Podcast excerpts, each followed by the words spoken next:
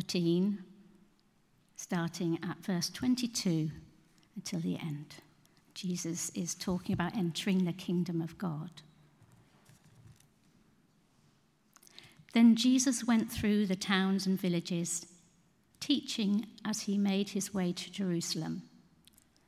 Someone asked him, Lord, are only a few people going to be saved? He said to them, Make every effort to enter through the narrow door, because many, I tell you, will try to enter and will not be able to. Once the owner of the house gets up and closes the door, you will stand outside knocking and pleading, Sir, open the door for us. But he will answer, I don't know you or where you come from. Then you will say, We ate and drank with you, and you taught in our streets. But he will reply, I don't know you or where you come from. Away from me, all you evildoers. There will be weeping there and gnashing of teeth when you see Abraham, Isaac, and Jacob and all the prophets in the kingdom of God, but you yourselves thrown out. People will come from east and west and north and south and will take their places at the feast in the kingdom of God. Indeed, there are those who are last who will be first, and first who will be last. At that time, some Pharisees came to Jesus and said to him, Leave this place and go somewhere else. Herod wants to kill you. He replied, Go and tell that fox, I will keep on driving out demons and healing people today and tomorrow and on the third day I will reach my goal. In any case, I must press on today and tomorrow and the next day, for surely no prophet can die outside Jerusalem. Jerusalem, Jerusalem, you who kill the prophets and stone those sent to you. How often have I longed to gather your children together as a hen gathers her chicks under her wings, and you were not willing. Look, your house is left to you desolate. I tell you, you will not see me again until you say, Blessed is he who comes in the name of the Lord. This is the word of the Lord. Thanks be to God. Thank you, Liz. Do please be seated. Uh, for any who are new here today, I'm Jonathan Jee. I'm the vicar here, and let me add my own welcome to that that Andy gave earlier. Andy and I were having a chat earlier this week. He'd got us to kneel, which we rarely do in prayer early, uh, a few weeks ago, and I thought that was really helpful. I thought, I wonder if we should stand for the reading of Scripture. So if you find that helpful, let us know, and we, we may do that more. Um, for those who are visitors among us, to explain, we're going through the whole of Luke's Gospel. We're taking 18 months to do it. We started at Advent and read the Christmas readings at Christmas. And we're going to finish at Easter uh, with the Easter story, and we'll do the Christmas readings from another gospel when we get there. Uh, just before I pray, I read this from that great Chinese leader, Watchman Nee, a wonderful quote on Jesus. Uh, popped up on Juliet's Facebook, which I occasionally look at. I don't have Facebook myself, but sometimes I spy on other people through her Facebook. But actually, this, cro- this cropped up and it, it edified me. How rare to be edified through Facebook. Anyway, there we are. Watchman Nee said this Jesus was the greatest man in history. He had no servants, yet they called him master. He had no degree, but they called him teacher. He had no medicines, but they called him healer. He had no army, yet kings feared him. He won no military battles, yet he conquered the world. He committed no crimes, yet they crucified him. He was buried in a tomb, yet he lives today. Isn't that glorious? I thought that was fantastic.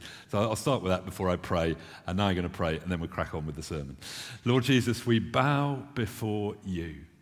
We praise you that you are alive, that you are the Lord of lords and King of kings.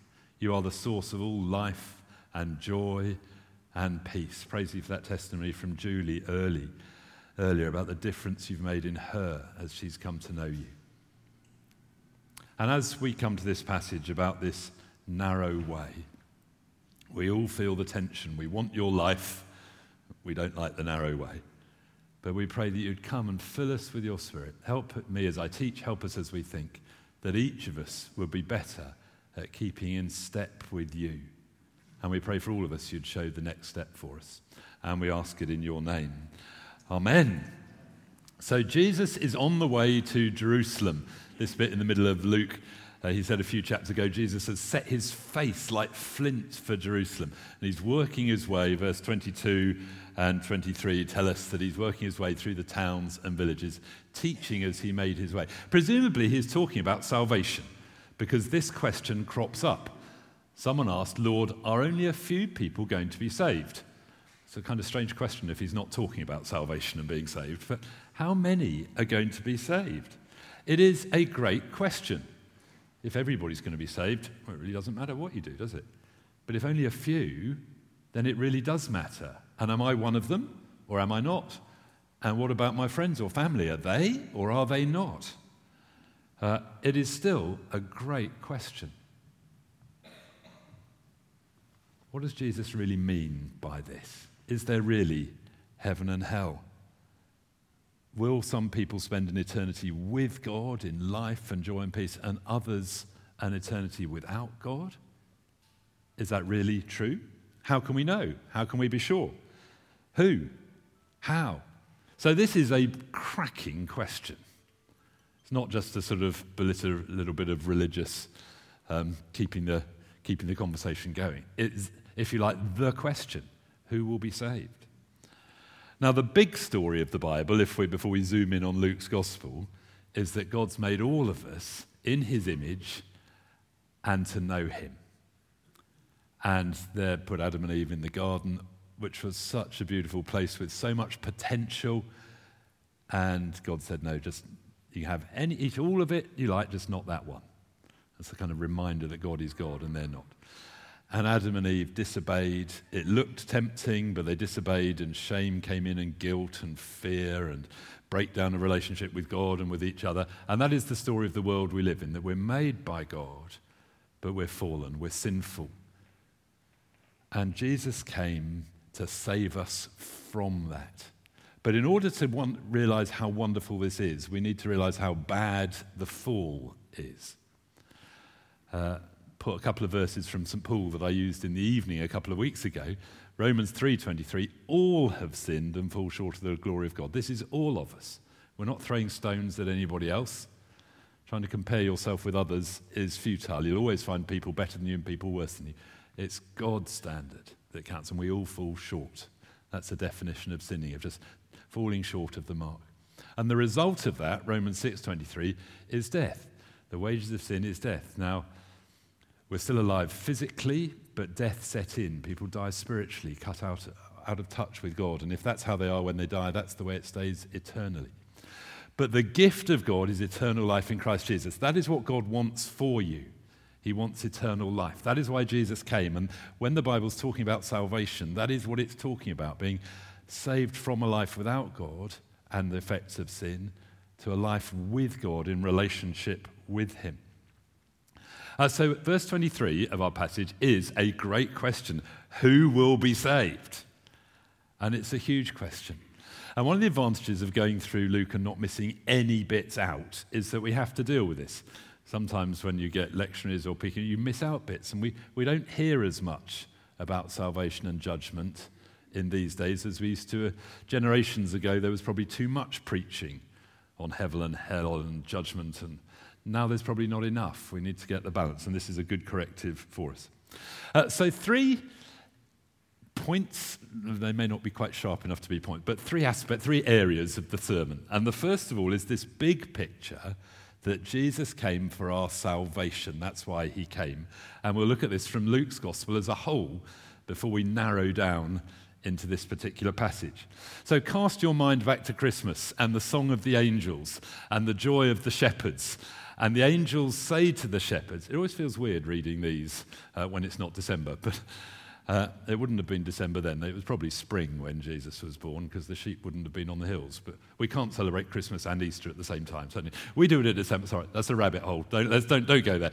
Here, here, is the, here is the angel saying to the shepherds, Don't be afraid. I bring you good news that will cause great joy for all people. Today, in the town of David, a what has been born? A Savior. That was who Jesus came to. His very name, Jesus, means God saves, God to the rescue. He is the Messiah, the Lord. His name means God saves. He's come to save. Uh, and he, on his own lips, we'll get at the end of this term, before we get to Christmas, we'll get as far as Luke 19. This is as far as we're going. This is what he said uh, at the end of the Zacchaeus story. For the Son of Man, that's him, came to seek and save the lost. That's why Jesus has come. So, of course, he's talking about salvation as he goes through the towns and the villages. In a few weeks' time, we'll get to Luke 15, a whole story about lost being found or saved. We have the lost coin and the lost sheep and the two lost sons the one who was lost very obviously and the one who was lost very inwardly. Uh, but Jesus says this in Luke 15 I tell you, there's rejoicing in the presence of the angels of God over one sinner who repents or one sinner who is saved, if you like. So, this is the big picture of Luke's gospel that Jesus has come for our salvation to bring forgiveness, to restore us to relationship with Him, so we can be part of His great family. We just prayed that prayer our Father. We can call His Father our Father. We're part of His family. We can be part of His kingdom, which has broken in now.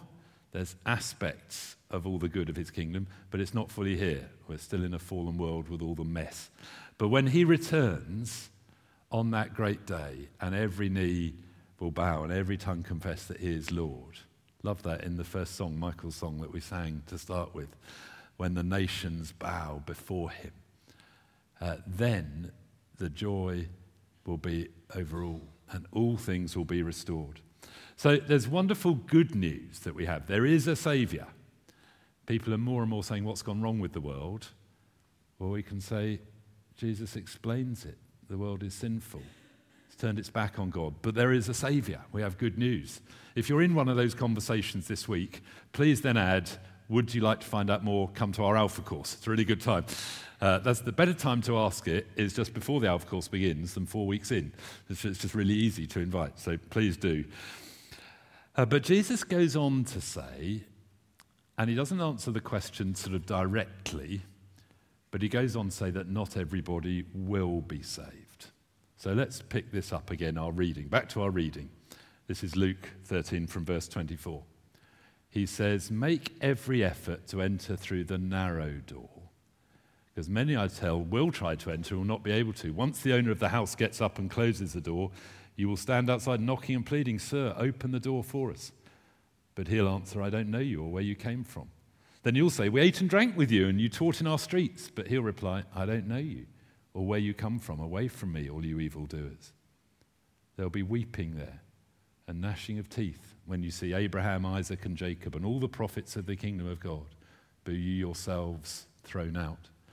People will come from east and west and north and south and take their places at the feast of the kingdom of God. Indeed, there are those who are last who will be first, and first who will be last. Jesus doesn't answer how many will be saved, but he says, Make every effort for you to make sure you are one of them. Because there will come a day when it's too late.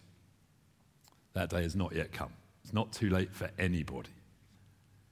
But on that day, there will be a surprise. Some who think they'll be in will be excluded. But others you think will be out will be included. And the whole gospel tells us that Jesus is the dividing point, if you like. He is the Lord of Lords and King of Kings. So there is an urgency to this. Verse 24 again make every effort to enter through the narrow door. So instead of answering it philosophically about how many will be saved, he kind of says to this person, make sure that you are. Uh, from time to time over the years, people have asked me a, a really good question uh, what about those who've never heard? That's a great question, isn't it?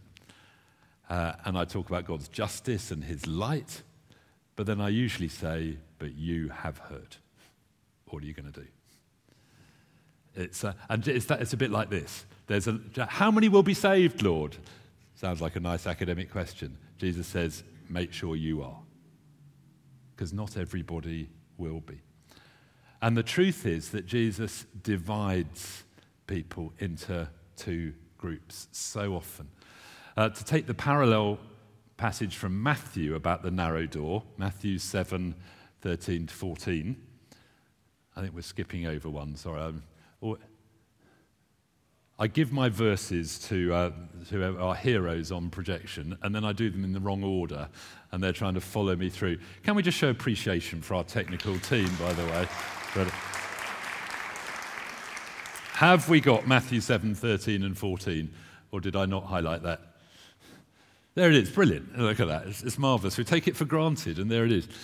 Uh, Jesus says, Enter through the narrow gate.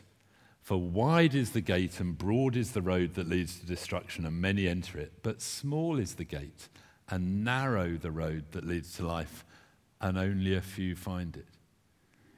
Uh, this is included in the Sermon on the Mount. But you can imagine Jesus teaching this as he goes through the towns and the villages. Salvation is here. The kingdom of God is at hand. You only need to repent, to turn, change your mind, and turn around, repent from your sin.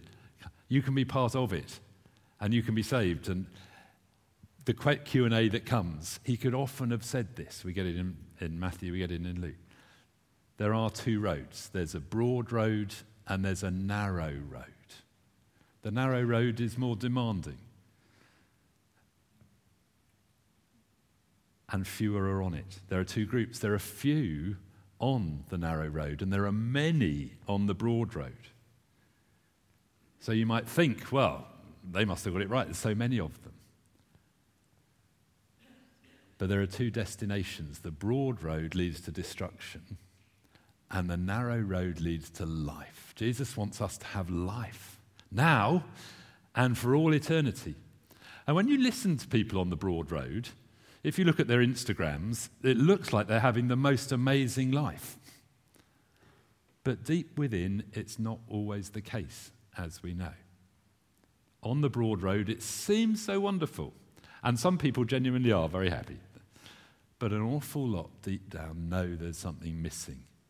We have more anxiety, more unhappiness now than ever in our nation. Because it's the narrow road that leads to life.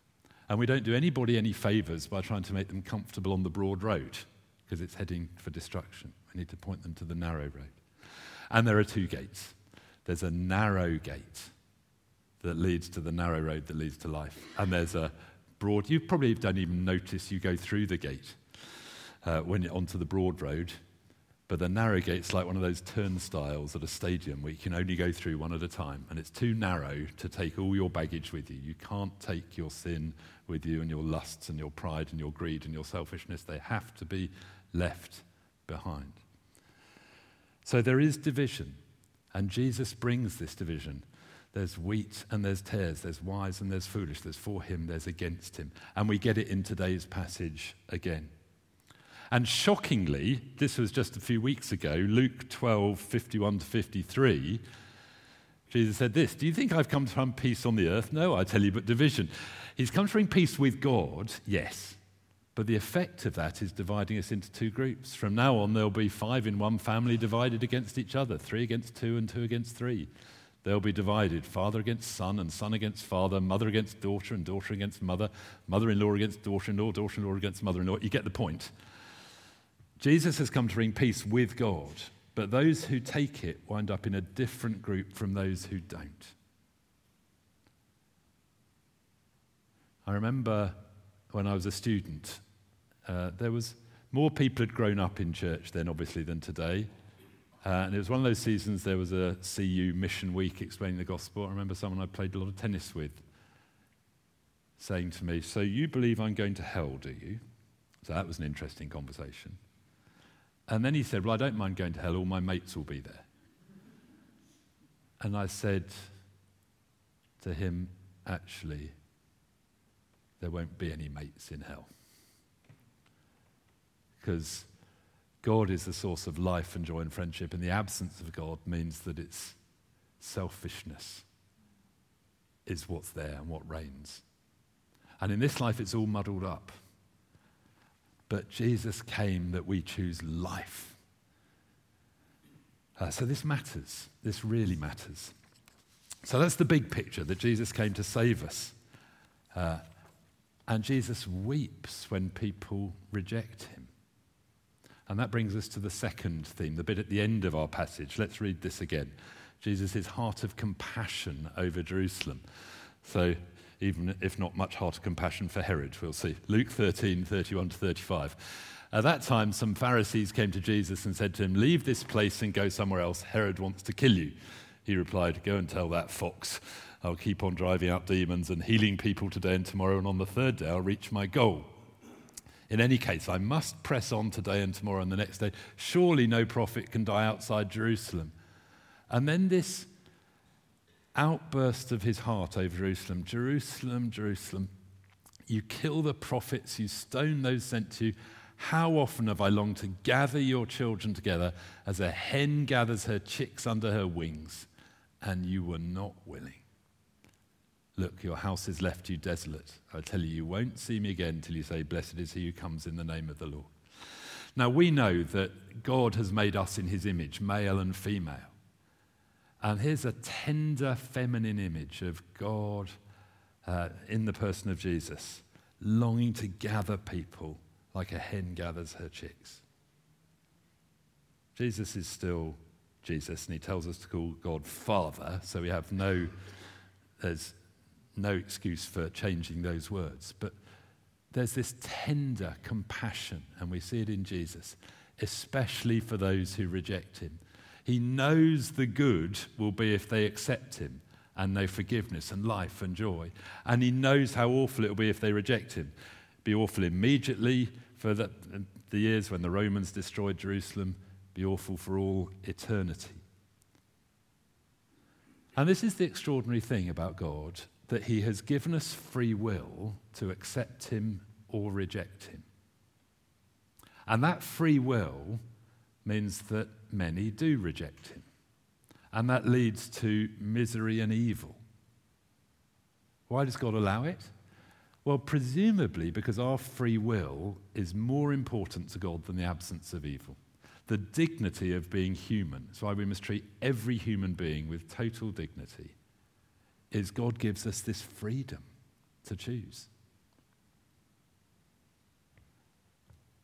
And uh, that free will is so important that Jesus comes, he doesn't force himself on Jerusalem. He comes, we'll think in a moment about his dying for Jerusalem. And he longs to gather them, but they weren't willing. And it's like Jesus opens the door. There are lots of hymns, aren't there, about he opens the door to heaven. Of that there is a green hill. He only could unlock the door of heaven and let us in. Uh, he opens the door, but he can't force us in. He won't. He invites us. And there are some of you today he's inviting in today. Others of you will remember back to the day when you crossed over. You've heard my story often enough.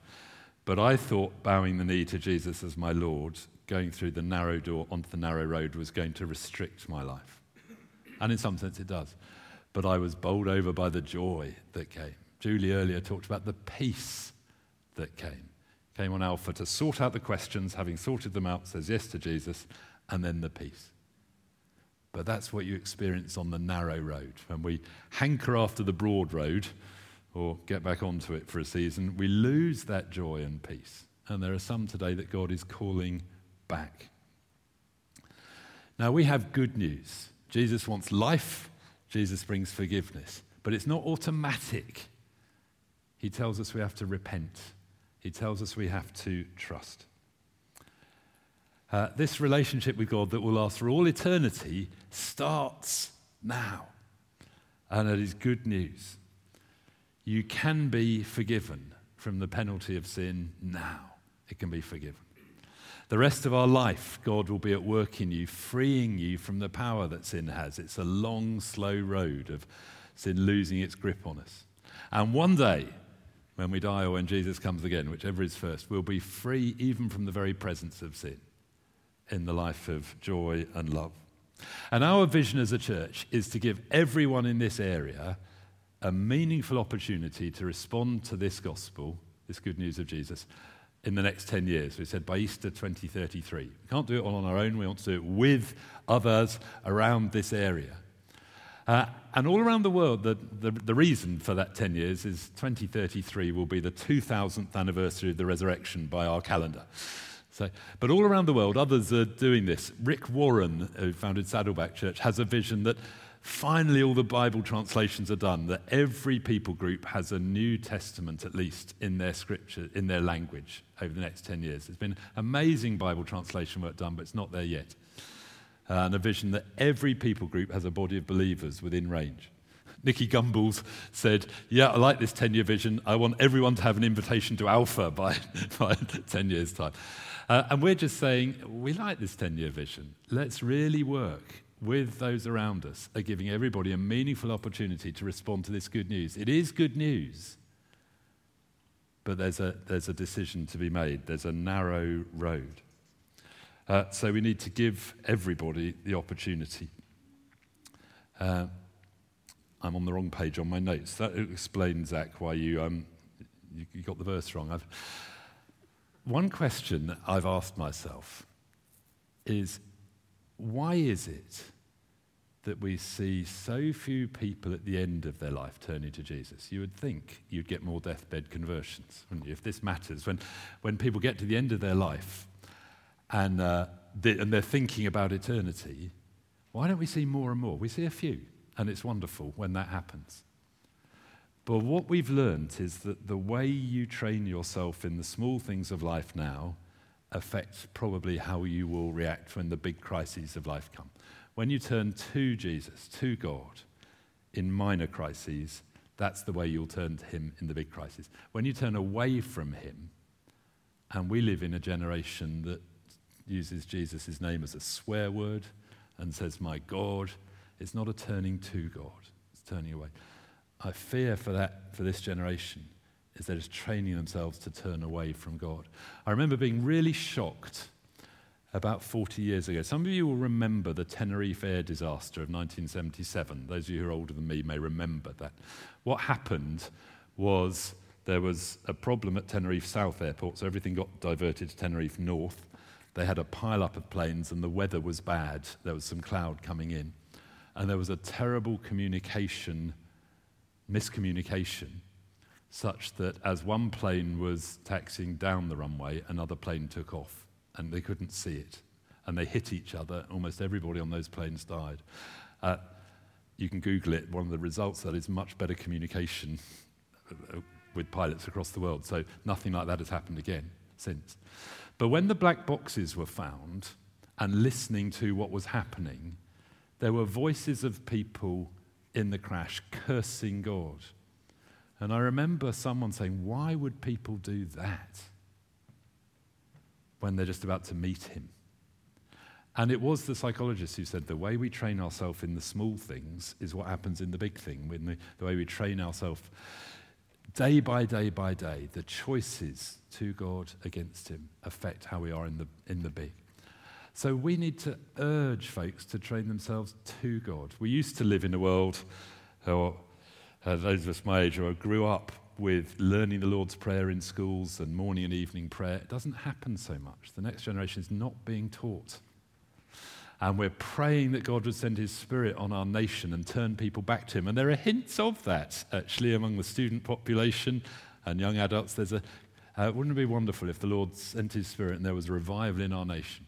But we need to be ready to point people towards the narrow door and the narrow way. It is the way to life. And this matters. There will be a division. Uh, let me come into land now. Uh, I've done part of my third point already. But the third thing is that Jesus is heading for the cross to make this possible. So, verse 31 to 33, we'll just pick that up again. Uh, Let's go on to the next bit.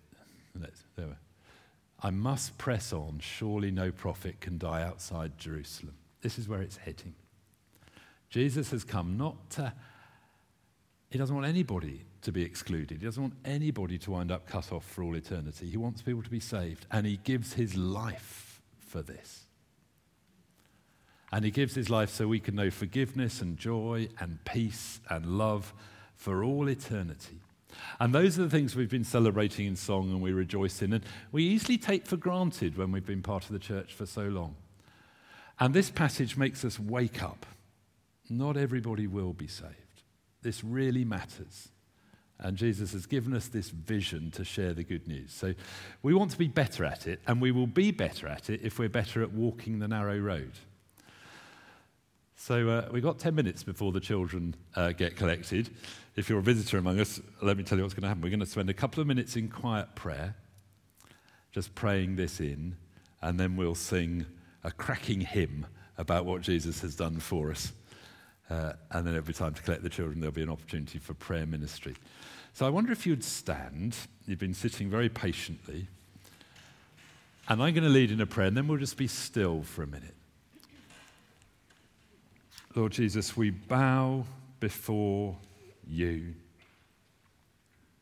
You are the Lord of lords and King of kings, and you left the glory of heaven to be born on earth as a man. You taught and you healed and you loved, but ultimately you died on that cross for our sins so we can be forgiven. And your invitation of this good news is for the whole world. Thank you for those who explained it to us. Thank you for drawing us to you. Thank you for the life and joy and peace we know on the narrow road. Thank you for the reminder that this is a road that leads to life. But we pray you would pour your spirit on our nation, on the people in this area, and lead to a real turning back to you. Bless all the other churches in this town, of all denominations in this area. May we be able to work together to bring the good news of Jesus to everybody, such that everybody has a meaningful chance to respond. But now let's pray for ourselves. Some of you have known the Lord for a while and you may have drifted off that narrow road. And today might be a really good day to say, Lord, forgive me. Help me to step back onto the right path. If it's a significant stepping back onto it for you, for you today, you may have been baptized in the past. Maybe you want to come and talk about confirmation as giving a formal way of making that promise to follow Jesus for you. For others, it may be just the Lord's reminder to live his narrow way. But there'll be some among us who are exploring the truth of all these things, just wondering if this is true. And Jesus is inviting you to step through his narrow door onto the road that leads to life. So we're praying before the service. We're reminded of that door, the wardrobe door in Narnia, in The Lion, the Witch, and the Wardrobe. You go through this narrow door, and a whole world is opened up. But you never know till you step through it.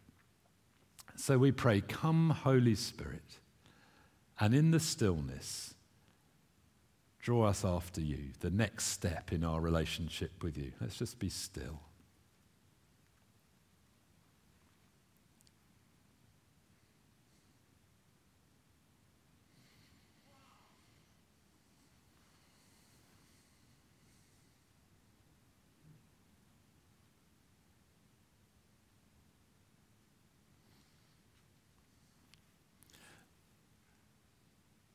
Those for whom this is completely new, can I invite you to do our Alpha course? Come and ask all your questions, or just keep coming back on Sundays.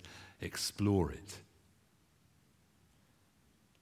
But I suspect there are one or two here today or watching online who've done some exploring, who need to decide.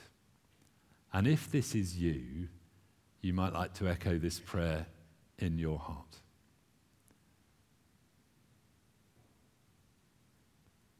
It's a sorry and a thank you and a please prayer. First of all, Lord Jesus, I'm sorry for all the things I've done wrong in my life.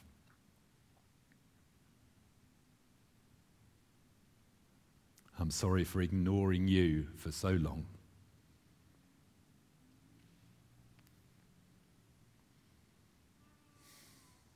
Thank you that you died on the cross for my sin Thank you that you want to set me free from my sin and selfishness and fill me with your love and joy and peace. And today I say, yes, please. Help me, Lord, to walk through that narrow door, your narrow way, and come into my life by your Spirit and fill me with that love and joy and peace and forgiveness and give me strength to walk your way in a world that is walking the other way. Thank you, Lord Jesus. Amen. And if that's